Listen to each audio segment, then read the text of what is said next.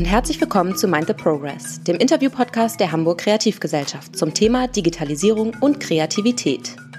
Eigentlich war Mind the Progress wieder als Live-Kongress in Hamburg geplant, findet dieses Jahr aufgrund der Corona-Pandemie aber als Podcast statt.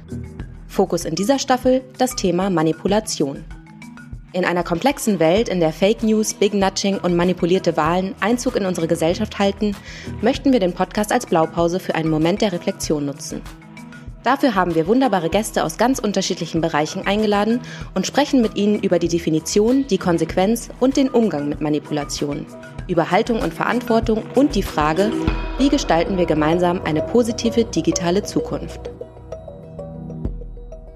Übrigens, wenn du beim Kongress Mind the Progress 2021 in Hamburg live dabei sein willst, nutze die Möglichkeit und erhalte 20% auf das Early Bird Ticket. Verwende dafür einfach unseren Code Podcast20. Den exklusiven Code für unsere Podcast-HörerInnen kannst du in den Shownotes noch einmal nachlesen und beim Ticketvorverkauf auf unserer Website www.mindtheprogress.de einlösen. Trage dich einfach auf der Kongress-Website unter Kontakt in unsere Mailingliste ein, um den Vorverkaufsstart nicht zu verpassen. Wir freuen uns, dich dort zu sehen. Hallo auch von mir, mein Name ist Marlene Schulz und ich bin heute als Gastmoderatorin beim Podcast der Hamburg Kreativgesellschaft dabei. Als Artdirektorin der Zeit interessiert mich unter dem Fokusthema des Podcasts Manipulation die Schnittmengen von Berichterstattung, Bildwelten und Fake News. Aber auch ganz praktische Fragen. Wie kann man Fake News überhaupt erkennen? Zu Gast bei mir ist heute Caroline Schwarz. Caroline Schwarz ist freie Journalistin, Autorin, Faktencheckerin und Trainerin. Sie arbeitet zu Rechtsradikalismus, Desinformation in der Schnittstelle zwischen Politik und Digitalem und hält weltweit Vorträge und Trainings. Am Anfang des Jahres erschien ihr Buch im Herder Verlag Hasskrieger, der neue globale Rechtsextremismus, in dem sie unter anderem über rechte Strategien und ihre Technologien berichtet. Herzlich willkommen, Caroline Schwarz, und viel Spaß beim Zuhören. Ich finde es total beeindruckend, was für Projekte du auch schon äh, gemacht hast und ähm, wollte dich aber ganz am Anfang erstmal fragen, ob du vielleicht selber auch einmal äh, Opfer von, von Fake News geworden bist oder wie du überhaupt dazu kamst, dich auf dieses äh, wirklich sehr ähm, wichtige Themenfeld zu spezialisieren. Ich bin auf jeden Fall schon auf mehrere Sachen äh, reingefallen und kann mich ganz sicherlich nicht auf äh, an alles erinnern. Ähm, an was ich mich erinnern kann, ist zum Beispiel, dass ich irgendwann Jahre später dieses eine Bild von George W. Bush äh, in seiner Originalaufnahme gesehen habe. Falls sich da jemand dran erinnern kann oder du dich auch erinnern kannst, es ist George W. Bush, der neben so einem Kind sitzt mhm. und so ein Buch hält und äh, vorliest und das Buch, also in, auf dem Foto, auf das, mhm. das ich kenne, hält er das Buch falsch rum, aber im Original hält er es tatsächlich richtig rum. Ah, ja, okay. Ich glaube, es ist auch wirklich bekannt. Das ist ja ein äh, Bild, was äh, vor allen Dingen im, während des 11. September, kurz nach den Terroranschlägen, glaube ich, mhm. in einer Kindertagesstätte irgendwie entstanden ist, ähm, wo man, ähm, also dort äh, George W. Bush hatte ja auch nicht so, sozusagen den besten Ruf. Er galt nicht als besonders helle. Äh, die Amerikaner wussten ja auch noch nicht, was so noch so auf sie zukommt. Ähm, und das war wahrscheinlich dann auch ein klassisches Beispiel, wie man versucht hat, ihn dann noch ein bisschen mehr zu diskreditieren, obwohl es sehr lustig klingt erstmal. Ja, es ist vielleicht auch so diese Grenze zwischen Satire und ähm, Fake vielleicht auch, ähm, über die man da immer noch mal reden kann. Aber ähm, das zeigt so schön, dass es ins Bild gepasst hat. Also auch ins Bild von George W. Bush in äh, zumindest liberalen Öffentlichkeit. Ähm, und das hat funktioniert und ich glaube, es gibt immer noch sehr, sehr viele Leute, die glauben, dass das ähm, das echte Bild war.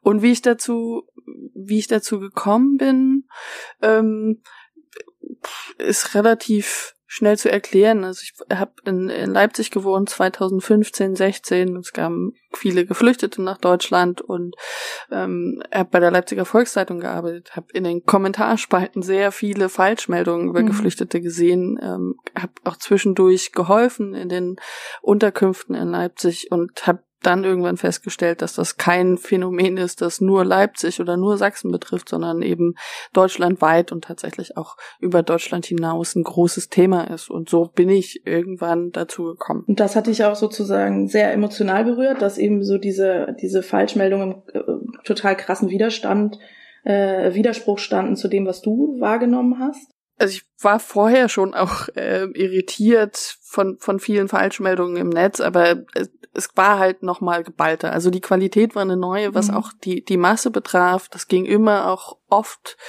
ähm, das ging oft auch mit ähm, Gewaltaufrufen einher und das mhm. hat sich wie so eine gewisse Gefahr eingeführt. Wir hatten damals ja auch viele Demonstrationen, die dadurch auch durchaus ähm, noch mal angefeuert wurden und die Stimmung war eben krass im Netz. Also wir reden ja auch seit dieser Zeit vermehrt über ähm, Hass im Netz mhm. zum Beispiel auch. Und das fand ich in dem Zusammenhang wichtig.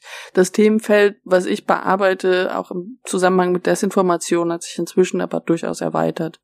Inwiefern erweitert? Also sprichst du darüber auch in deinem Buch, was daran dann anknüpft? Na, im Buch geht's schon vor allem um ähm, Rechtsradikale und deren Nutzung von Desinformation. Da spielt Asyl nach wie vor die wichtigste Rolle, so das Thema innere Sicherheit, die Externalisierung von Gewalt auch, das Schüren von Neid durch äh, Falschmeldungen über Geflüchtete, die sehr viel Geld bekommen. Das ist alles immer noch mhm. da. Also das ist auch äh, nach 2015 ist das nie verschwunden. Ähm, insgesamt beschäftige ich mich aber immer noch mit, mit dem Thema Desinformation als Ganzes und in den letzten Monaten der Pandemie zum Beispiel ähm, gab es ja extrem viele Meldungen, Falschmeldungen zu falschen Heilmitteln ähm, ja. im Zusammenhang mit ähm, Impfungen. Impfgegner sind jetzt auch wieder sehr, sehr stark im Kommen und das ist eben nicht per se aus dem rechtsradikalen Umfeld, sondern da gibt's ganz verschiedene Leute, die sich diese, diese Meldungen ähm, reinziehen und sie glauben und da, da hat sich das Feld eben erweitert und Klimawandelleugnung und so weiter. Also es gibt äh, ein ganz großes Feld, äh, das man da bearbeiten kann. Ich, ich glaube, äh, wenn, wenn ich so überlege, äh, wenn ich zum äh, als Privatperson das erste Mal so mit Fake News so richtig krass äh, in Berührung kam, war das äh, nach der äh, Geburt meines Kindes, wo ich auf einmal gezwungen war, mich mit Impfen und so weiter auseinanderzusetzen und ich wirklich auch, also jetzt nicht äh, einer Fake, also einer Falschmeldung sozusagen aufgesessen bin, aber doch sehr stark gemerkt habe, wie, wenn man selber als Person verunsichert ist, wie äh, offen man auch auf einmal ist, ähm, andere Quellen sich mal anzugucken, weil die halt von der Verkaufe her so gemacht sind, dass sie, äh, man hat immer das Gefühl, dass sie dann so ein so ein schwaches Reh, äh, so ein angeschossenes Reh irgendwie auch auch äh, zur Strecke bringen. Und ähm, dadurch, dass ich halt irgendwie ähm, Kollegen bei der Zeit auch habe, die, äh, die ich dann fragen äh, konnte, habe ich auch gedacht, eigentlich braucht jeder in so einer in so einer Lage auch einen Faktenchecker oder oder ähm, oder ich also ich war auf jeden Fall sehr froh, dass dass ähm, ich da nicht auf die schiefe Bahn geraten bin, weil das zum Teil eben auch ähm, wirklich sehr sehr gut gemacht ist und ähm, sehr emotional auch. Ähm, ich denke mal auch die äh, was sagst du so zu, zu der Machart ähm, von, von diesen Fake News? Ja, also die profitieren da ja von, von zwei Dingen. Also einerseits ähm, von der Verunsicherung, die zum Beispiel junge Eltern haben ähm, und geben sich dann eben auch sehr vertrauenswürdig. Da werden ja auch immer wieder Studien zitiert. Also die Aufmachung ist schon erstmal so, dass man das Gefühl hat, dass das ist schon irgendwie seriös. Ähm, und was auch da reinspielt, ist so der Fakt, dass, dass sie das immer wieder machen. Egal, ob es neue Studien gibt oder nicht. Sie produzieren immer wieder Inhalte mit den gleichen Studien und veröffentlichen da ohne äh, Ende Inhalte auf YouTube, auf Internetseiten und so weiter. Während im klassischen Journalismus oder auch ähm, im Wissenschaftsbetrieb ja eben nicht jede Woche neue Inhalte kommen, weil es eben nicht jede Woche neue Inhalte gibt und davon profitieren die auch, dass sie quasi immer wieder Dinge produzieren, die dann auch auffindbar sind, während wir im, im Journalismus natürlich nicht ständig äh, das Thema beackern, wenn es nichts Neues dazu gibt. Und das ist so ein Problem dieser Data Voids oder Datenlücken, ähm, die dann eben von diesen Personen gefüllt werden. Das äh, betrifft nicht nur den, den Bereich des Impfens, sondern auch viele, viele weitere ähm, Bereiche, mit denen wir uns so beschäftigen. Das heißt, man wird ein, eigentlich quasi ähm, torpediert mit dem immer gleichen. Das ist eine ganz andere Strategie als als in den Medien, die von einer mhm. News ist ja erstmal eigentlich eine Nachricht und nicht ähm, 50.000 sozusagen. Genau. Aber wenn man auf YouTube zum Beispiel guckt, dann findet man im Prinzip jeden Tag diverse Videos in verschiedenen Sprachen, die eben von Impfgegnern gemacht werden. Ja, Ja, das ist wirklich auch ähm, ein, ein ähm, großes Thema, was jetzt zusammengeht natürlich mit mit dem ganzen Themenbereich äh, Fake News auch um Corona. Also ähm, das ist ja jetzt echt auch eine Hochzeit für Fake News. Hast du noch Zeit? Bist du sehr beschäftigt gerade? Naja, das Problem ist auch, dass ich mich ja auch mit anderen Themen befasse. Das heißt, ich habe jetzt ähm, im Bereich der Desinformation, äh, der Falschmeldungen rund um Corona das eher so im Meta-Bereich mir angeguckt, also geguckt, was eigentlich weltweit so von den Faktencheckern gemacht wird mhm. und ähm, wie sehr sich die Dinge da auch ähneln. Ich selbst habe jetzt nicht viel selbst einzelne Nachrichten ge gecheckt. Das war jetzt eher nicht das, was ich gemacht habe. Wie muss man sich das konkret vorstellen, wenn, wenn du da jetzt gerade dran arbeitest? Also ich glaube, viele wissen gar nicht so, was macht eigentlich ein Faktenchecker oder was ist, was gibt's da für unterschiedliche Herangehensweise? Naja, das Ding ist ja eben, dass ich gerade nicht daran arbeite. Du scannst. Genau, ich, ich schaue mir tatsächlich an, was weltweit passiert. Ähm, mein Arbeitsbereich ist ja zudem auch noch Rechtsradikalismus. Da war jetzt auch viel los, was so Demos und so weiter betrifft. Mhm.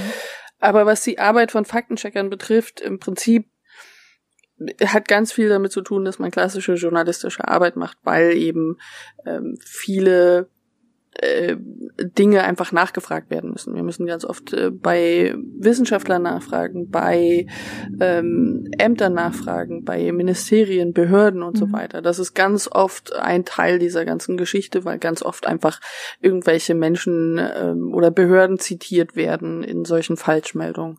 Mhm. Ähm, was ein wichtiger Teil davon ist, dass man ganz oft reagiert auf Inhalte aus dem Netz. Also äh, das, das ist so der Anstoß für diese Faktenchecks ganz oft. Und dann gibt's eben äh, ganz verschiedene äh, Arten von Falschmeldungen einfach auch. Also ähm, wie gesagt, dass man äh, nachfragen muss bei Behörden, ist als eigentlich ziemlicher Standard. Dann gibt's aber auch noch Bilder und Videos, die in irgendeiner Form verifiziert werden müssen, wo man dann schauen muss, wo wurden diese Fotos aufgenommen, wo wurden diese Videos aufgenommen, können die überhaupt in diesem Zusammenhang stehen, was wird da wirklich gezeigt, ist das nur ein kleiner Ausschnitt und so weiter. Da gibt's relativ viele technische Möglichkeiten, die man inzwischen nutzen kann, um diese Inhalte zu verifizieren. Was für technische Möglichkeiten gibt es zum Beispiel, um Bilder zu verifizieren? Also ein bisschen kennen ich das aus äh, meiner Arbeit. Also wir gucken dann auch manchmal schon in so Metadaten von Kameras rein. Also weil Fotografen natürlich mittlerweile Digitalkameras haben und dort auch paar Informationen gespeichert sind, wobei ja bei unserer Arbeit es oft so ist, dass wir mit Auftragsfotografen arbeiten, wo sehr Vertrauen eine große Rolle spielt natürlich. Also man würde jetzt nicht sofort zu so einem Fotografen sagen, rück deine Kamera raus, aber ähm, solche Mittel sind uns äh, sind uns zum Beispiel vertraut. Wie gehst du vor, um Bilder ähm, zu verifizieren? Metadaten wären eigentlich schön, weil eigentlich jedes Smartphone inzwischen mhm. ja Metadaten in Bildern speichert. Das Problem ist nur einfach, dass die meisten Social-Media-Plattformen diese Daten äh, rausnehmen, wenn Dinge gepostet werden, also Bilder und Videos gepostet werden. Einerseits nicht schlecht aus Gründen der Privatsphäre, weil natürlich nicht jedem bewusst ist, dass wenn man Fotos macht, das Smartphone da den, den Ort, an dem die Fotos gemacht werden, äh, mitschicken oder mitspeichern. Das ist natürlich wichtig, wenn man nicht will, dass jeder weiß, wo man wohnt. Ähm, was wir ganz oft machen und was eigentlich immer der erste Schritt ist bei Bildern und Videos, ist eine Rückwärtsbildersuche, die man sowohl mit Google als auch mit Yandex macht in der Regel. Dann gibt's noch ein paar weitere Tools, aber das sind die wichtigsten. Yandex, ist das äh, für jeden zugänglich oder ist das so ein Spezialtool, was man kaufen muss? Nee, Yandex ist quasi die russische Entsprechung von Google. Also okay. ähm, das, also was eine Rückwärtsbildersuche macht, ist im Prinzip, man sucht nach einem Bild oder einem Screenshot aus einem Video und findet dann heraus, ob dieses Bild oder Video schon mal in anderen Kontexten verwendet wurde. Also man findet quasi bei Google dann noch andere Websites, auf denen das gleiche Foto benutzt wurde. Ähm, der Unterschied zwischen Google und Yandex wiederum ist aber, dass Yandex eine ähm, sehr hervorragende bis gruselige Bilderkennung hat zwischen, also auch Gesichtserkennung und man eigentlich schon darüber hinaus sucht. Also wenn man zum Beispiel ein Gesicht sucht ähm, und einen Screenshot aus einem Video macht, dann findet man, wenn es eine relativ bekannte Person ist, dann auch andere Fotos von dieser Person. Mhm. Relativ gruselig, so aus Privatsphäre-Sicht, ja. aber für Faktenchecker, ähm, aber auch investigative Journalisten zum Beispiel ähm, eine ziemlich gute, ein ziemlich gutes mhm. Tool. Also Google ist ja etwas, was ähm, jetzt jeder ähm, von uns nutzen könnte, also vielleicht auch diejenigen, die uns jetzt zuhören. Also das machen wir auch manchmal tatsächlich. Ähm, da ist halt ja unter dem unter dem Suchfenster auch so ein kleines äh, so eine kleine Kamera, wo man einfach das Bild hochladen kann, ne? Und dann ähm, klickt man darauf, oder? Wie muss man sich das konkret vorstellen?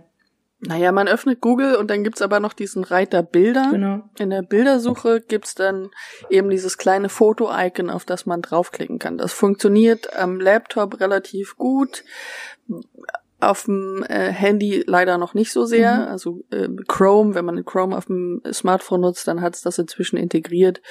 Ähm, bei Yandex funktioniert es auf allen Plattformen, muss man sagen, und ähm, hat leider auch in, in vielerlei Hinsicht die besseren Ergebnisse, wenn man vor allem jetzt gerade im Zusammenhang mit dem Coronavirus gab es ja wahnsinnig viele Bilder, die aus China oder aus anderen mhm. Ländern kamen, äh, die dann äh, genutzt wurden und da hilft es dann auch teilweise einfach beide Suchmaschinen zu vergleichen. Es gibt relativ viele ähm, Anleitungen für diese Rückwärtsbildersuche im Netz.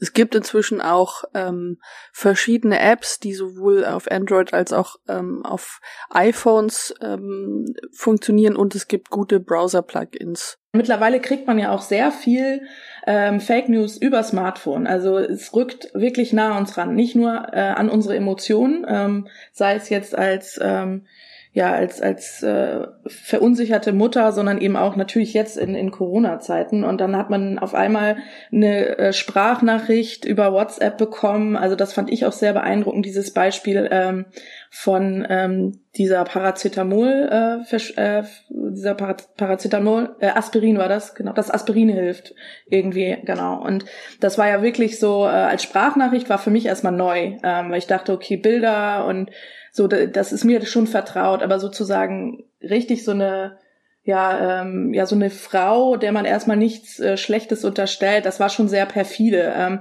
weißt du was über, über solche Sprachnachrichten, wie die äh, produziert werden? Mm, ich, in dem Fall war das, glaube ich, wirklich auch gar nicht geplant und absichtlich ins Netz gestellt, sondern sie hatte wirklich das Gefühl, also die, das war ja zumindest laut eigenen Angaben eine junge Mutter, die dann erzählt hat von einer Freundin, die erzählt hat, mhm. äh, dass Aspirin helfen würde. Und ähm, ich glaube, man darf auch nicht in zu vielen Fällen von Absicht mhm. ausgehen. Das ist definitiv ein, ein großer Punkt. Aber in dem Zusammenhang ist es, glaube ich, einfach ein schönes Beispiel dafür, dass sich Falschmeldungen und auch vielleicht unbeabsichtigte Falschmeldungen sehr an unsere Nutzungsgewohnheiten anpassen. Das heißt, Sprachnachrichten auf WhatsApp haben sich einfach ziemlich mhm. durchgesetzt. Meine Mutter macht das inzwischen. ähm, viele jüngere Menschen machen das inzwischen. Ich bin, glaube ich, in so einer Altersgruppe, die das irgendwie seltsam mhm. findet, aber alles um mich herum findet es gut. ähm, und dann ist es halt auch relativ ähm, klar, dass sich auch Falschmeldungen darüber auf diese Art verbreiten. Und das ist in dem Fall so. Und es gab aber auch noch viele weitere, auch absichtlich gestreute Falschmeldungen.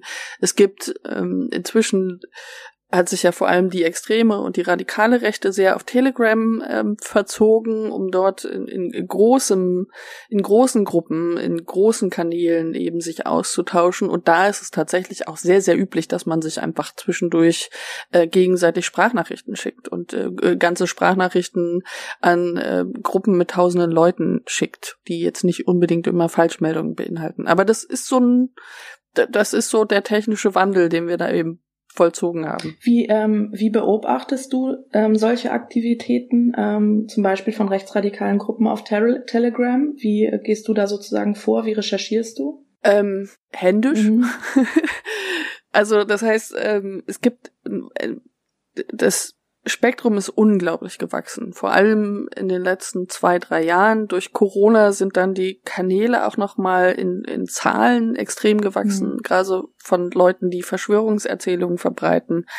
Da sind teilweise sind da zehntausende Leute mehr in den mhm. Kanälen mhm. gelandet. Das ist relativ gruselig. Und man schaut so ein bisschen in die verschiedenen Ecken auf Telegram mhm. quasi, äh, weil es gibt natürlich die äh, Verschwörungsideologen, dann gibt's die knallharten Neonazis, dann gibt's äh, andere Rechtsradikale, es gibt Pegida, die identitäre Bewegung, die sind alle da in irgendeiner Form vertreten. Viele teilen Inhalte untereinander und man schaut so ein bisschen, was da gerade so passiert. Aber Telegram ist natürlich nicht das Einzige. Wir müssen quasi alles im Blick behalten, was das Ganze betrifft. Telegram hat auf jeden Fall einen sehr, sehr schlechten Ruf mittlerweile. Habe ich das Gefühl, nachdem es einen sehr guten Ruf hatte. Ähm, also äh, es kann sich natürlich dann auch total ändern. Also es galt mal so als äh, Alternative zu WhatsApp, ähm, als WhatsApp mit äh, äh Facebook, von Facebook auch gekauft wurde. Ähm, aber so, so ist es halt. Ja, also es war ja noch nie der, der sicherste Messenger von allen Alternativen, die so angeboten wurden, aber er hatte dann relativ viele Nutzende. Man muss aber auch sagen, dass Telegram schon vor längerer Zeit sehr, sehr stark von ähm, Islamisten ja. und gerade dem sogenannten Islamischen Staat äh, vereinnahmt wurde und jetzt quasi die Rechtsradikalen nachgezogen mhm. sind, weil ähm, man sich bei Plattformen schon so ein bisschen gegenseitig inspirieren lässt und Telegram jetzt eben als die Plattform gilt und von Rechtsradikalen auch beworben wird, die eben ähm, absolute Meinungsfreiheit oder Zensurfreiheit verspricht, dass dann halt eben keine Inhalte, selbst wenn sie justiziabel sind, gelöscht werden. Also das ist ja auch eigentlich ein Problem, ne? Also ich glaube, äh, immer mehr Messenger werben ja auch ein bisschen damit. Also bei WhatsApp habe ich es jetzt mitbekommen, korrigiere mich, ähm, dass sie sagen, ja, wir haben mittlerweile Funktionen, die angeben, ob es äh, eine potenzielle Falschmeldung ist. Twitter sagt, das ähm, ist natürlich jetzt kein Messenger, aber hat ja auch irgendwie mal ein Video von Trump äh, das ein oder andere Mal gelöscht. Aber ähm, wie gesagt, die Messenger werben damit. Solche Messenger wie Telegram dann sicherlich aber nicht, oder? Also die Weißt du, wer dahinter steckt eigentlich? Also ähm, hinter diesem Messenger? Dahinter steckt äh, natürlich eine ne Firma, aber ähm, vor allem auch Entwickler Pavel Durov, der aus Russland kommt, dann aber irgendwann ähm, die auf die arabische Halbinsel, ich glaube nach Dubai, ähm, ausgewandert ist, auch um sich dem Druck der russischen Regierung zu entziehen. Das heißt, sie werben schon sehr damit, dass sie auch Russland keine Daten geben, mhm. wenn angefragt wird. Äh, deutsche Staatsanwälte berichten auch darüber, dass eben keine Daten herausgegeben wird, wenn es Ermittlungsverfahren gibt ähm, bezüglich justiziabler Inhalte. Ähm, man, man positioniert sich schon so ein bisschen als ähm, die die Verfechter der absoluten freien Rede, wo dann eben gar keine Regeln mehr gelten. Ähm, das stimmt nicht komplett, weil auch auf den öffentlichen Druck hin äh, vor ein paar Jahren dann schon reagiert wurde und ähm, islamistische Kanäle gelöscht wurden. Und inzwischen ist es auch so, dass im ähm, rechtsextremen Bereich auch äh, quasi Fangruppierungen existieren, die Rechtsterroristen verehren und die auch ähm, auf Telegram so ein neues Zuhause gefunden haben und von denen wurden dann so einige wenige Channels gelöscht in den letzten äh, Monaten. Ähm, aber auch was so die die anderen Plattformen betrifft, ist es so, dass es dass da zwar Versuche unternommen werden, um Falschmeldungen in irgendeiner Form einzudämmen, aber man auch tatsächlich sehr oft beobachten kann, dass es keine einheitlichen Konzepte gibt, so dass man auch nicht untereinander sich mal ein bisschen austauscht, um da so ein bisschen gemeinsames Vorgehen unter den großen Plattformen zu finden. Und dass es eben auch nicht stringent ist. Also Twitter hat jetzt irgendwie äh, plötzlich gut, die Wahlen stehen bevor, aber Twitter hat jetzt entschieden, dass sie doch eben bei, bei Donald Trump eingreifen, wenn er äh, extreme Falschmeldungen verbreitet und auch ähm, seine, seine Familie äh, ist davon betroffen auf Twitter.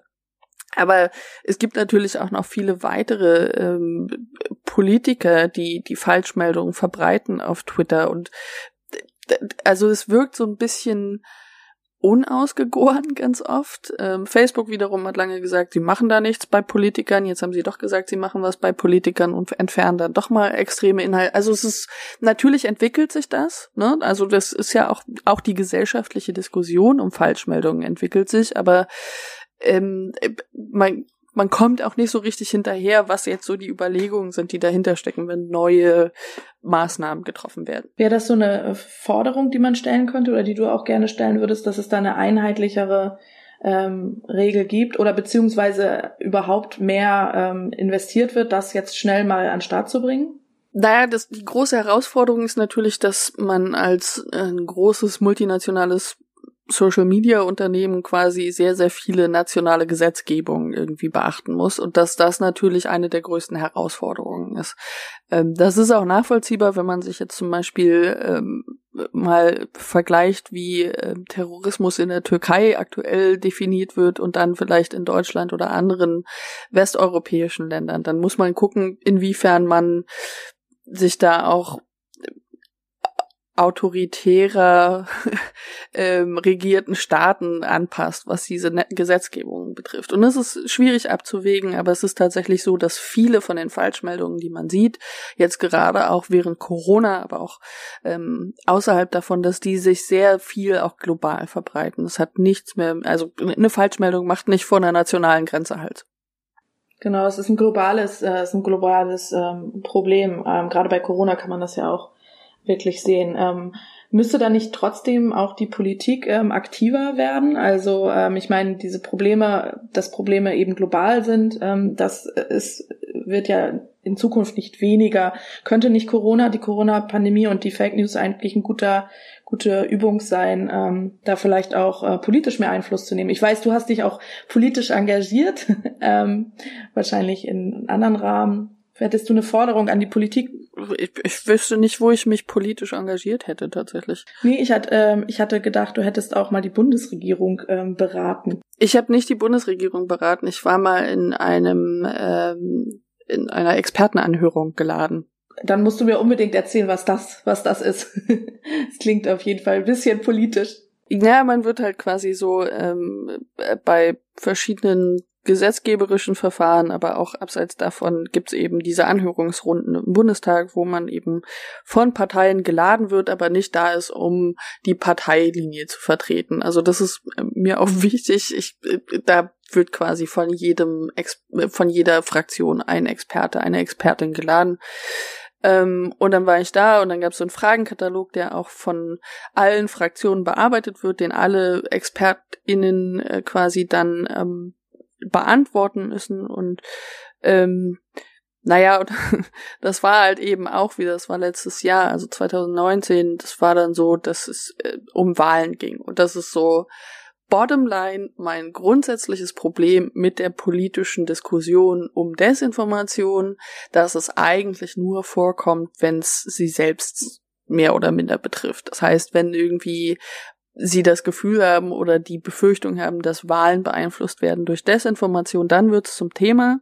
Das ist auch nicht unwichtig, das müssen wir auch irgendwie äh, sehen, zum Beispiel jetzt bei der US-Wahl, aber auch im kommenden Jahr bei der Bundestagswahl, das muss thematisiert werden, aber es ist eben nicht dieses der einzige Kontext, in dem das eine Rolle spielt. Wir haben dann 2017 drüber geredet, geredet äh, in Deutschland vor allem, haben dann einfach nicht mehr drüber geredet, dann noch so ein bisschen bei der EU-Wahl und jetzt plötzlich sind alle überrascht, dass es bei Corona ein Problem ist. Also das frustriert mich tatsächlich auch ähm, extrem. Das ist ein Problem, das nicht nur Wahlen betrifft, sondern innere Sicherheit im Großen und Ganzen, wenn es um eine äh, ne, ne wahnsinnige Stimmungsmache mit erfundenen ähm, Straftaten von Geflüchteten äh, geht, die, die da auch immer wieder vorkommen.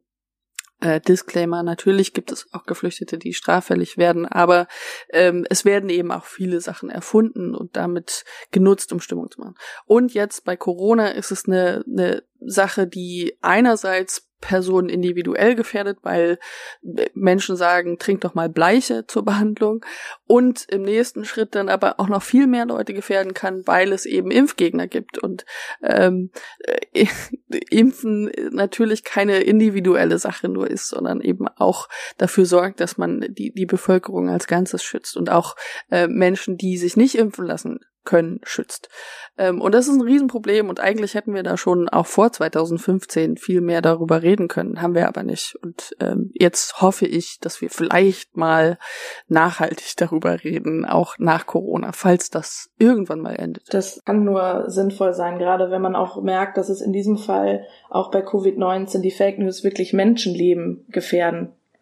Ähm, gerade was diese ähm, Fake News aus dem Bereich Heilmittel angeht. Also ähm, da gibt's teilweise jetzt, äh, es gibt, also es gibt gerade eine neue Studie, also vom 11.8., wir wollen jetzt hier nicht lange über Studien reden, ähm, aber ähm, die ist irgendwie, hat das genau untersucht, also ist vom American Journal of Tropical Medicine and Hygiene, das klingt erstmal seriös. Und die haben eben äh, nachgewiesen einmal ähm, wie global das äh, diese Fake News sind. Auch Unterschiede zwischen den einzelnen Ländern natürlich. Ähm, aber eben auch, ähm, dass es da eben auch Todesfälle durchgab, weil viele halt auch einfach versucht haben, sich mit Alkohol irgendwie zu desinfizieren oder eben mit Desinfektionsmittel selbst. Ähm, das war noch, äh, es gab auch harmlosere Sachen, wo äh, ich habe gelesen, Saudi-Arabien wurde Kamelurin mit Limone irgendwie getrunken. Das kann man natürlich irgendwie lustig finden. Also da merkt man natürlich auch nicht, jede Fake News ist böse gemeint, aber da werden natürlich ähm, viele verschiedene ähm, Menschen auch einfach in Gefahr gebracht und ähm, an diesem Beispiel finde ich sieht man aber auch, dass äh, nicht nicht vielleicht jeder auch ein ähm, Smartphone hat. Also viele Fake News können ja auch einfach sozusagen in ländliche Regionen, so stelle ich es mir jedenfalls vor, einfach über ähm, einer hat es vielleicht gelesen irgendwo und trägt es dann halt mündlich weiter. Ne? Also das ist natürlich auch ähm, selbst wenn man die Messenger kontrolliert und sonst wie ähm, Fake News kann ja auch mehr sein als das, gerade wenn es irgendwie global ist und ähm, auch per Sprache oder so weitergetragen werden kann. Ja, wobei natürlich in vielen Ländern äh, Smartphones einfach zum Standard gehören und die der der Empfang ähm, mit dem mobilen Internet tatsächlich besser läuft als in Deutschland. Das muss man ja auch äh, tatsächlich dazu sagen. Also ähm, ich kann mich noch daran erinnern, ähm, 2011 glaube ich war ich in, viel in Tansania und da gab's halt eben ähm, das, was es heute auf, auf WhatsApp gibt mit den, mit den Wunderheilmitteln, gab es dann halt ähm, als E-Mails damals noch. Und das ist ja auch in Deutschland so gewesen. Also wir haben schon ewig ähm, im, im Netz auch Falschmeldungen. Wenn es zum Beispiel um HIV-Aids ging, da, da haben wir Anfang der 2000er auch noch reichlich äh, Dinge gehabt in, in Deutschland auch. Und das gibt's bis heute. Also äh, das ist alles nicht neu, aber es ist natürlich in der globalen Pandemie, wo es einfach wahnsinnig viele Unsicherheiten gibt ähm, und die einfach ewig dauert, auch wenn wir jetzt gerade erst bei ein paar Monaten sind, aber es kann noch länger dauern.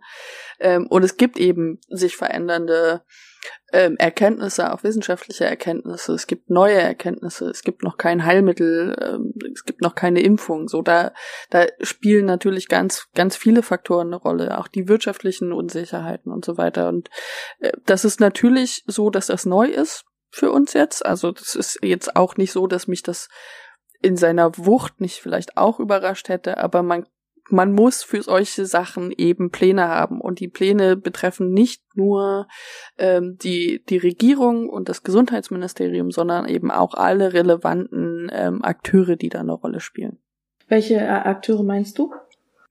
Äh, Krankenhäuser zum Beispiel. Ähm, Virologen, äh, Universitäten. Ähm, wir hatten so viele involvierte Parteien in diesem Zusammenhang. Inzwischen muss man sich eigentlich als Unternehmen auch ähm, einen gewissen Plan machen bei sowas. Das betrifft jetzt auch nicht nur das Gesundheitsministerium, sondern das betrifft natürlich auch die, die Bereiche Wirtschaft, ähm, Außenpolitik zum Beispiel auch, ne, Innenpolitik. Also da, da sind reichlich verschiedene politische Ressorts auch betroffen und ähm, man hätte sich da schon längst mal eine Strategie überlegen können. Und eine Strategie brauchen eben nicht nur die Bundesregierung, sondern auch Landesregierungen, lokale Politiker, äh, Unternehmen und so weiter. Landratsämter, Gesundheitsämter. Ja. Ähm, wo, siehst, wo siehst du die ähm, Aufgabe des ähm, Journalismus jetzt in, in dieser Zeit? Auch da ähm, hätte man sich in den letzten vier Jahren äh, durchaus mal in, in allen Redaktionen jemanden ausbilden können, der, der mit, sich mit Falschmeldungen im Netz auskennt oder zumindest auch äh, Bild- und Videoinhalte verifizieren kann. Das, das nehme ich so nicht wahr. Das, da fehlt es immer noch an, an Kapazitäten. Ähm, ich glaube, es fehlt auch an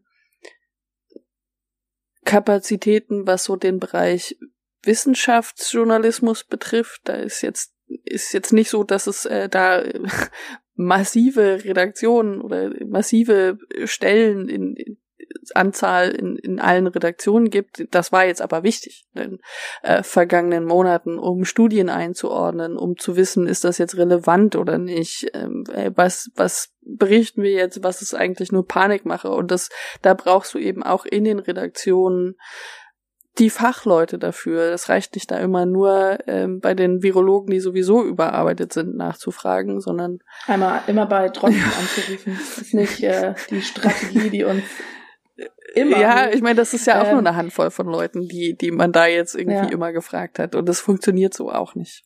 Aber es ist halt ein globales Problem und diese Strukturen müssen ja auch erstmal entstehen. Ähm, das heißt, wie kann man diesen äh, Prozess irgendwie befördern? Man kann aufmerksam darauf machen. Naja, vor allem, warum müssen diese Strukturen entstehen? Ne? Also warum müssen die jetzt mhm. entstehen, wenn die Krise da ist? Es ist nicht so, dass wir die auch nicht in anderen Zusammenhängen brauchen. Äh, äh, Wissenschaftsjournalismus ist ja natürlich nicht nur in, in, in Krisenzeiten, in Pandemiezeiten wichtig. Ja, und ähm, 2015 hätte man natürlich auch schon äh, als, als Anlass nehmen können. Das war ja auch kurz danach, gab es natürlich auch eine große Diskussion über äh, Lü Lügenpresse und Co. Auch dieser Begriff ist nicht neu, aber hatte da eben auch, ähm, weiß ich aus eigener Erfahrung, eben da auch eine, eine Hochzeit.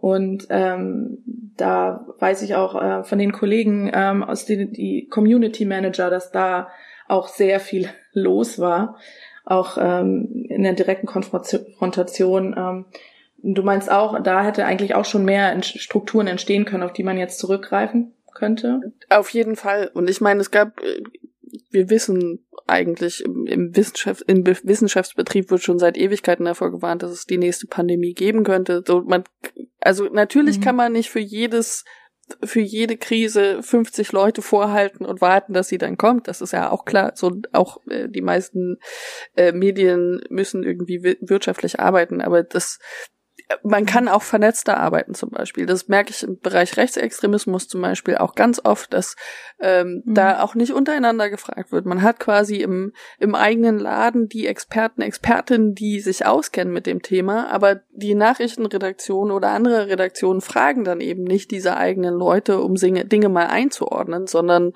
machen dann irgendwie ihr eigenes Süppchen und das, das fällt mir auch in dem Zusammenhang viel auf, dass man eben mhm. quasi nicht da mal die Abläufe mehr optimiert und mal mehr nachfragt. Auch mehr im Team denkt vielleicht, ne? Also ja. weil ich weiß natürlich, dass äh, die, die Disziplin ist natürlich oft, ähm, man schreibt vielleicht einen Text oder so äh, als Autor und ähm, natürlich im Team zu arbeiten und vielleicht auch ähm, äh, Fake News zu identifizieren, ist natürlich auch eine andere Arbeit, also vor allen Dingen eben auch eine gemeinschaftliche Arbeit. Also bei investigativen Geschichten gibt's das ja schon, da gibt's auch so Rechercheverbünde, aber ähm, gibt's das denn auch im, im Bereich ähm, sozusagen Faktenchecking, dass man da sagt, komm, lass uns doch einfach mal ähm, global globalen Slack-Kanal einrichten. Ja, die gibt's Nein, tatsächlich. Also mehrere davon. Ähm, das Problem ist, glaube ich, dass es in Deutschland jetzt nicht die größten gewachsenen Strukturen gibt, dass auch zu immer wieder einzelne Faktencheck-Redaktionen eingestellt wurden oder dass zumindest einzelne Leute wieder gegangen sind. Also das ist so ein bisschen sehr, hat so ein bisschen sehr fluktuiert mhm. in, der, in den letzten Jahren. Aber es gab auch schon zu Beginn der Corona-Zeit ähm, die ersten ähm, über also die ersten Netzwerke, die über jegliche Landesgrenzen hinaus geschaffen wurden, so also von von First Draft mhm. und ähm, dem International Fact-Checking Network. Also da gibt's durchaus ähm, Verknüpfungen, da arbeitet man auch zusammen und das ist auch relativ sinnvoll, weil man einfach ähm, das auch so ein bisschen als Frühwarnsystem nutzen kann. Ne? Also man, mhm. man sieht so, es gibt diese neue Erzählung aus den USA, aus Deutschland, aus China und man kann im Prinzip damit rechnen, dass ein großer Anteil davon eben auch in andere Länder wandert und hat dann schon mhm. mal ähm, so, so eine gewisse Expertise geschaffen. Das ist wichtig auf jeden Fall. Ja, es gibt ja auch jetzt so, ähm, das habe ich schon öfters gehört, ich fand das eigentlich ganz gut, also dass es neben der Pandemie auch eine Infodemie gibt. ähm, irgendwie ein billiges Wortspiel, aber irgendwie ist da was dran. Also wenn man dann sagt, okay, es gibt eben diese Infodemie, dann braucht sie halt auch irgendwie ein Zentrum, was das genauso, den Ausbruch genauso im Grunde genommen vielleicht kontrolliert ähm, wie, wie die Pandemie. Und da habe ich auch das Gefühl, dass man so als einzelne Redaktion oder als einzelner Faktenchecker gar nicht so äh, gar nicht äh, ähm, so weit kommt, also im Sinne von, ähm, dass es halt so viel gibt. Ne? Also gibt es denn mehr Falschmeldungen als vorher? In, in ihrer Quantität ähm, und ihrem Auftreten würde ich sagen, ja, aber es ist schon auch so, dass sich viele Narrative, die geschaffen wurden in den letzten Monaten, dass die auch immer wieder kommen. Also Sachen, die, die im März verbreitet wurden, die kommen jetzt auch wieder im August so. Das, ähm, da, da passiert gar nicht so viel Neues, aber es wird eben immer wieder so ein bisschen umgeschrieben und so ein bisschen angepasst und man muss damit umgehen. Das ist schon ein Problem. Was, was du auch am Anfang meintest, dass es halt vor allen Dingen die Masse ist und dann wahrscheinlich auch immer ähnlich. Ähm, es gibt ja halt heutzutage auch ähm, so viele Möglichkeiten ähm, zu faken, haben wir noch gar nicht dr äh, drüber gesprochen. Vielleicht kannst du mir noch mal erklären, ein bisschen weiß ich's, was was ein Deepfake ist. Ähm, und ist der im Kommen? ähm, ja und nein. Also ähm, Deepfake ist quasi ein ge sind generierte Foto- oder Videoinhalte. Das heißt, da liegt eine Software dahinter, die hat eine Datenbank aus ganz vielen Fotos oder Videos und lernt quasi daraus zum Beispiel, wie ein Gesicht aussehen muss. Also, dass es quasi zwei Ohren geben muss, eine Nase, äh, Augen und so weiter. So, das, das lernt quasi die Software aus diesen, ähm, aus diesem Bestand und ist dann irgendwann in der Lage, ein mehr oder wenig, weniger gutes Foto oder Video ähm, zu generieren quasi, ohne dass da jemand vor einer Kamera stehen muss und irgendwelche Bewegungen machen kann. Das ist tatsächlich immer besser geworden als Software in den letzten Jahren. Teilweise sind die Schritte auch in wenigen Monaten ziemlich groß. Das ist ein Problem. Ähm, jetzt wird's ein bisschen vielschichtiger, aber ähm, also eingesetzt wird das aktuell schon. Und zwar einerseits, um ähm, Fotos von Personen zu generieren und sie dann für zum, so Fake-Accounts auf Social Media zu nutzen, also um einfach ein falsches Foto zu haben für ein Facebook-Profil. Das passiert, auch auf Twitter zum Beispiel. Ähm, es wird eingesetzt in ähm, im Bereich Missbrauch, kann man sagen, also quasi um ähm, Pornografie zu generieren von vor allem Frauen, äh, die, die sich da nicht so richtig dagegen wehren können. Und das ist äh, große moralisch-ethische äh, strafrechtliche Frage, die wir da letztendlich auch haben. Ja, Wahnsinn so ein Gesicht. Also wenn man das irgendwo einfach raufbauen kann und äh, das immer besser wird. Und das passiert viel und auch nicht nur mit mit berühmten Frauen, sondern das passiert zum Beispiel auch in diesem sogenannten Revenge Porn zum Beispiel, dass man da quasi ähm, das macht. Und es wird genutzt, um zu betrügen. Zum Beispiel kann man inzwischen auch Stimmen generieren lassen und da gab es mal einen Fall in letzter Zeit, dass jemand angerufen hat mit so einem mit so einem mit so einer generierten Stimme und dann quasi sich als CEO ausgegeben hat und sich dann ein paar Millionen überweisen lassen hat. Also auch das gibt's und das wird auch mehr werden in nächster Zeit. Siehst du das als richtig als Gefahr? Be beunruhigt dich das? Also ähm, dass wir mittlerweile irgendwie irgendwann nicht mehr so richtig unterscheiden können, was ist fake, was ist nicht fake. Also bei uns ist es so, dass wir das immer, also wirklich Vertrauen ist halt etwas, was wir immer höher schätzen. Also dass wir zum Beispiel wirklich auch mit nur mit Leuten zusammenarbeiten, die wir auch wirklich kennen. Aber das kann man ja nicht auf alles übertragen. Also wie, wie ähm, viel Angst macht dir das, wenn du sowas hörst? Oder kann man das dann erkennen? Also aktuell kann man es schon erkennen, man kann das auch bei diesen generierten Fotos erkennen, aber das ist natürlich ein Schritt mehr und man muss wissen, dass diese Technologie existiert, was nicht so viele Leute können. Ähm, es hat ganz viele Implikation, Implikationen für journalistisch arbeitende Menschen, auch äh, Bürgerjournalisten, Journalistinnen, dass man Videos in, in einer gewissen Weise produzieren muss inzwischen oder Fotos, um irgendwie das Verifizieren einfacher zu machen. Das, das ist ein, ein Problem, das man mal angehen müsste in den Redaktionen. Aber, und das ist jetzt ganz wichtig für mich auch, ähm, es ist der zweite Schritt vor dem ersten. wenn wir uns jetzt mit Deepfakes beschäftigen, weil ein ganz großer Teil von den Bildern und Videos, mit denen wir aktuell zu tun haben, sind nicht mal gefotoshoppt oder in irgendeiner Form manipuliert, sondern sie sind einfach aus dem Zusammenhang gerissen. Und solange wir dafür keine, keine Lösung haben oder das nicht als Problem nochmal angehen, brauchen wir uns über den nächsten Schritt erstmal noch gar nicht Gedanken machen, weil dieser Schritt aktuell sehr, sehr gut funktioniert und mhm. wir da noch keine Lösung haben. Das stimmt. Und ähm, das würde ich gern tatsächlich priorisieren. Das äh, äh, verstehe ich total, ähm, gerade auch in dieser Diskussion auch über Deepfakes, weil das Problem ist immer noch der Kontext. Also früher hatten wir Print, ich selber arbeite ja noch beim Printprodukt, da hat man den Kontext teilweise unter, der Kont äh, unter Kontrolle, man hat halt ein Bild, man hat eine Bildunterschrift, man hat eine Headline, man hat den Text, ähm, aber auch äh, uns passiert es, dass ähm, teilweise eben äh, Sachen abfotografiert werden, getwittert werden, ähm, oder äh, somit auch aus diesem Kontext äh, rausgenommen werden ins Digitale. Und da haben, haben wir zum Beispiel auch manchmal überhaupt keine Kontrolle mehr drüber. Ähm, und ähm, oder äh, wo wir auch selber sehr selbstkritisch sein müssen, sage ich mal, ist, wenn wir zum Beispiel ein Bild haben, ähm, und eine Headline, die das Bild vielleicht in irgendeiner Form, soll das ironisch sein oder besonders sozusagen gebrochen, schlau, ironisch als journalistischer Stil. Und dann ist das aber, wenn man es twittert, als Schnipsel auf einmal ein Stück Wahrheit. Ähm, also ähm, ja, also da, hat, äh, da, da müssen wir auch sensibel werden als Medien, weil natürlich eine geprint, also eine ausgedruckte Seite, sage ich mal, anderen Wirkungskreis hat. Und ähm, ähm, das finde ich äh, auch, das, damit beschäftige ich mich auch sehr stark mit dem Kontext. Aber man kann ihn zum Teil eben auch nicht kontrollieren, gerade weil ähm, auf Facebook und so weiter ja auch der Absender. Also wer guckt wirklich www irgendwas äh, tolles Medium.de. Also und selbst als Nutzer merkt man ja auch, wie, wie man das so wegsnackt irgendwie, wie das so ins System geht. Und wenn man das nicht beruflich macht, mh, hm, also das ist, äh, finde ich, finde ich auch schwierig. Also gibt, was kann man da tun? Also es ist halt schwierig, so ein, so ein Gütesiegel da zu entwickeln. Also da ist ja jeder Einzelne letztendlich auch gefragt, ne? Also ich meine, da gibt's inzwischen schon Überlegungen, ob man äh, quasi bestimmte äh, Schnipsel oder Pixel embedden kann, also einfügen kann in Fotos und Videos, dass sie quasi dadurch verifizierbar werden, ob man ähm, da bestimmte technische Lösungen sucht. Das muss, glaube ich, auch noch mal weiter vorangetrieben werden. Das ist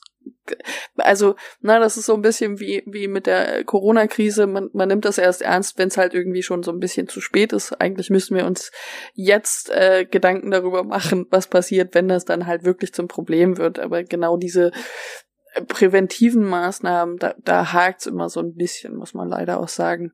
Ähm, ich glaube, es ist möglich. Ähm, ich glaube, auch beim, beim Thema Deepfake gibt's, gibt's einige Gefahren, die werden auch schon genauso genutzt mit diesen pornografischen Inhalten. Ähm, bei vielen äh, Politikern, Politikerinnen ist es schon so, dass es immer mehr als eine Kamera gibt, die drauf gerichtet ist. Wenn wir jetzt überlegen, das Thema Belarus wäre zum Beispiel äh, auch so ein, so ein, so ein Ding, wo es jetzt gerade quasi ein Internet-Blackout gibt und einfach nicht viele Kameras unterwegs sind. Das wäre natürlich was, wo Deepfakes irgendwie mal eine Rolle spielen können. Alles solche Situationen. Das ist gut, dass du es ansprichst. So arbeiten wir auch, dass wir bei einigen, also gerade bei Demonstrationen, die oft auch nur einen Ausschnitt zeigen, wo man nicht genau weiß, wie groß war jetzt die Demonstration ähm, oder war diese Person jetzt wirklich da oder oder so, ähm, dass wir immer gucken, waren noch mehr Fotografen vor Ort. Also ähm, weil das ist sozusagen ähm, äh, ergänzt das, wenn wenn ich das unsauber sage, aber das ist natürlich dann schwieriger eigentlich zu zu fälschen, wenn du mehrere Quellen hast, eben auch ähm, auf Bildseite. Da kann man Lichtverhältnisse überprüfen, man kann Zeitpunkte überprüfen und so weiter. Und sowas ist auch, dass wir das dann ähm, auch machen, ähm, weil es eben auch Demonstrationen gibt, die, also ja, das ist schon ein Unterschied, ob du richtig nah dran bist oder weit weg. Also es gibt auch Beispiele von Demonstrationen, die dann viel kleiner waren oder einfach nicht stattgefunden haben. So, das stimmt. Das ist ein wichtiger Kontrollmechanismus. Das ist dann auch schwieriger, diese Deepfakes herzustellen. Die Diskussion um Kontext ist ist ähm, ist wichtig. Was was glaubst du, was kann denn jetzt jeder ähm, jeder Einzelne eigentlich so tun, um ähm, um, um sich diesen Fake News, sei es jetzt Corona, aber sei es, sei es auch aus anderen Bereichen, ähm, zu stellen. Ich glaube, viele sind auch motiviert. Ähm, ich glaube, viele machen das auch aus Naivität. Also wir sind relativ aufgeklärt, aber ich glaube, ähm, dass die eine oder andere Mutter vielleicht auch mal was weiterleitet oder so oder der ein oder andere da auch ganz neu ist in diesem Feld. Also was hast du das Gefühl, wo kann jeder Einzelne jetzt anfangen? Mm, ich, ich glaube, man sollte auf jeden Fall sich nicht zu sehr selbst als ähm, aufgeklärt und weniger naiv ähm, halten. Also das, ich, ich bin immer noch anfällig dafür. So wenn, wenn, wenn Dinge auf Twitter verbreitet werden und nicht im, im nächsten Schritt direkt mal überprüfe, dann geht's relativ schnell, dass man irgendwas weiter verbreitet, weil es ins Weltbild passt. Ähm, weil das größte Problem an der Sache ist tatsächlich, dass ähm, emotionalisiert wird. Und ähm, frei von Emotionen sind wir ja alle nicht. Und deshalb ist so der erste Schritt, den man auf jeden Fall immer beachten kann, erstmal durchzuatmen, bevor man irgendwas weiter verbreitet, weil die, die Mechanismen, die dahinter stecken, quasi die sind, dass man versucht, erst eine Reaktion auszulösen, bevor irgendwas anderes passiert. Also quasi ähm, vor lauter Empörung etwas weiterzuleiten oder zu posten, bevor man irgendwie sich mal rational damit beschäftigt hat und mal nachgeprüft hat, was da eigentlich dahinter steckt oder nicht. So funktioniert es und dagegen ist kaum jemand immun, muss man echt sagen. Ähm, und deshalb ist Durchatmen so der erste wichtige Punkt. Ähm, ja, aber das kann jeder, ähm, kann jeder leisten, auf jeden Fall. Das, das wäre schon erstmal äh, ein ganz wichtiger Punkt, weil es erstmal dazu führen könnte, dass man im Zweifelsfall irgendwas nicht weiterleitet, wenn man sich nicht sicher ist, ob es richtig ist oder nicht. Ähm, die, die Rückwärtsbilder suchen habe ich schon angesprochen. Das ist, kann sich auch tatsächlich jeder aneignen. Ich nochmal nachgeschaut. Ähm, es gibt quasi ein Plugin für den Browser, das heißt ähm, Search by Image. Das ist ziemlich gut. Dann gibt's als App für Android äh, Reverse Image Search und für ähm, das iPhone gibt es äh, Reversey. Das sind so die wichtigsten Tools. Da kann man dann auch mit mehr als einer Suchmaschine Bilder suchen. Ähm, und dann, äh, wenn es so so Headlines oder Behauptungen gibt, wo es dann nur so ein Screenshot äh, gibt oder so, kann man auch einfach mal nach der Behauptung suchen, vielleicht in Kombination auch mit dem ähm, mit dem Begriff Faktencheck oder Fake. So, das sind das Wichtigste. Und ähm, ich glaube, was auch wichtig ist, ist zu begreifen, dass Faktenchecker natürlich nicht in, in jede Community reinkommen und auch nicht jeder dahin geht und sich ähm, da mal bei uns informiert, die wir da arbeiten. Deshalb ähm, ist man auch so ein bisschen auf das Umfeld angewiesen. Also Multiplikatorinnen, Multiplikatoren, die auch in ihrem eigenen Umfeld in Interaktion mit den Leuten treten, die vielleicht auch Falschmeldungen verbreiten und mit denen auch darüber sprechen. Also auch das, ähm, das Gespräch ist, glaube ich, sehr, sehr wichtig, ne? dass man eben auch sagt, warum hast du das weiter verbreitet? Woher hast du das? Also auch ganz analog ja, und tatsächlich auch vielleicht analog oder zumindest privat, weil ich habe äh, natürlich habe ich auch Menschen in meiner Facebook Timeline, die da teilweise auch ziemlich krude Sachen verbreiten. Und ähm, es ist schon so, dass wenn man wenn man quasi drunter kommentiert und äh, sie quasi so ein bisschen bloßstellt vor vor der anderen vor den anderen Freunden der Freundesliste, dass man dann eher eine defensive Abwehrreaktion bekommt. Und dann eher aber vielleicht, wenn man das private Gespräch sucht oder wenigstens eine private Nachricht schreibt, ähm, dass, dass die Reaktionen dann schon ganz oft andere sind und dass man dann vielleicht eher Gehör findet und vielleicht eher in, in einen konstruktiveren Austausch gehen kann. Und vielleicht auch in ein Gespräch geht miteinander. Ja.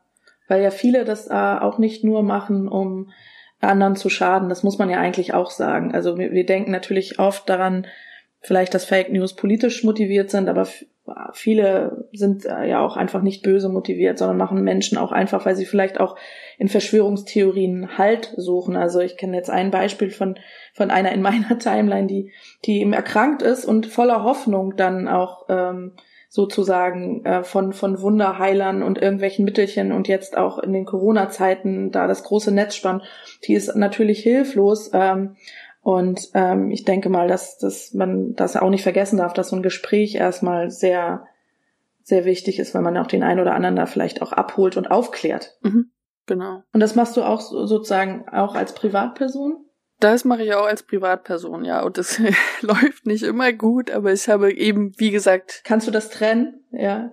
Naja, man ist irgendwie, wenn man so im Fact-Checking gearbeitet hat, hat man schon so das Klugscheißen zum Beruf gemacht. Das ist leider tatsächlich war, ähm, aber ich versuche es trotzdem auch irgendwie nicht mich als überlegen zu fühlen. So, das bin ich auch nicht, sondern ich, habe mich mit sa manchen Sachen beschäftigt, für die andere vielleicht keine Zeit haben, wo andere andere Prioritäten legen. Und ähm, das, das muss man einfach auch mitdenken in diesem Zusammenhang. Das Berufsklugscheißen jetzt vielleicht auch ein bisschen ein Privileg ist. So, ähm, deshalb habe ich da schon vielfach so ein bisschen ähm, Geduld auch und bin da auch vollkommen offen. Was ich irgendwie echt nicht kann, ist, wenn, wenn ich im Zug sitze oder im Bus und dann irgendwie damit konfrontiert werde und da, da gibt's irgendwie den, den Herren, dem der Mundschutz an der, am Ohr klebt irgendwo oder, oder baumelt und der anfängt rumzupöbeln. So, da,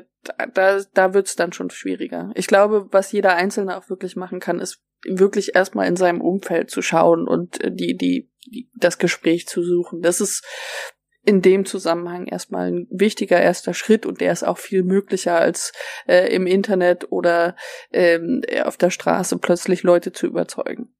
Wenn du jetzt so in das, äh, in das äh, nächste halbe Jahr guckst, was, ähm, was wünschst du dir? Also einmal ähm, persönlich, aber auch äh, beruflich mit dem, mit dem du dich gerade beschäftigst, wenn du jetzt einen kleinen Ausblick geben sollst am Ende, glaube ich, unseres Gesprächs.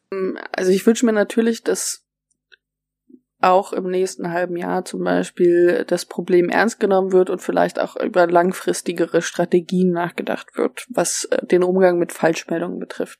Das wäre, glaube ich, mir das Wichtigste. Ich wünsche uns allen, dass wir ein bisschen mehr durchatmen können zwischenzeitlich ähm, und dass alles irgendwie ein bisschen besser wird, weil das ja echt schwierig war.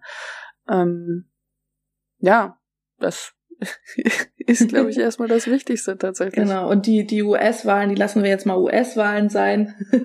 und äh, ja, die hoffen wir erstmal das Beste, dass es ähm, nicht zu viele Fake News gibt und ähm, und ähm, ja, und ich denke mal, dass ähm, in den Zeiten, wo wir sind jetzt auch mit mit Corona, wo jeder sich auch persönlich erstmal einrichten muss, dass wir alle genug langen Atem auch haben, ne? Weil was du auch meintest, es, es ist ja auch ein Stadium, wo wir nicht wissen, wann endet es. Und ich denke mal, dass die Beschäftigung mit diesem wichtigen Thema, womit du dich auch auskennst, auch zu diesem Marathonlauf des Durchhaltens dazugehört und eine gute Gelegenheit vielleicht für uns alle ist, sich mehr damit auseinanderzusetzen, ähm, was sind Fake News überhaupt, wie kann man sie erkennen, aber das Wichtigste und auch wirklich berührendste, was du gesagt hast, ist echt viel mehr das Gespräch zu suchen, ähm, weil ich glaube, dass äh, der persönliche Kontakt gerade wir telefonieren jetzt auch per Zoom und so. Ähm, ne? Also das ist schon auch was Besonderes und das Gespräch bleibt auch was Besonderes. Also von daher hoffen wir das doch jetzt erstmal zusammen für alle als bestes Mittel. Gutes Schlusswort. Vielen Dank für dieses Gespräch. Ich habe auf jeden Fall viel gelernt. Danke für deine Zeit. Gern. Vielen Dank, Caroline, dass du heute unser Gast warst. Vielen Dank auch an die Hörerinnen und Hörer fürs Einschalten. Damit ihr auch in Zukunft keine Folge verpasst, abonniert und folgt doch dem Mind the Progress Podcast. Wir freuen uns auch sehr über Feedback und Rezensionen bei Apple Podcast. Falls ihr weitere Informationen über Mind the Progress sucht, guckt doch gerne einfach in unsere Shownotes oder auf www.mindtheprogress.de. Zum Schluss möchte ich mich bedanken bei denen, die den Podcast der Hamburg Kreativgesellschaft unterstützen. Das ist zunächst die Behörde für Kultur und Medien in Hamburg und dann die Standortinitiative Next Media Hamburg. Vielen Dank.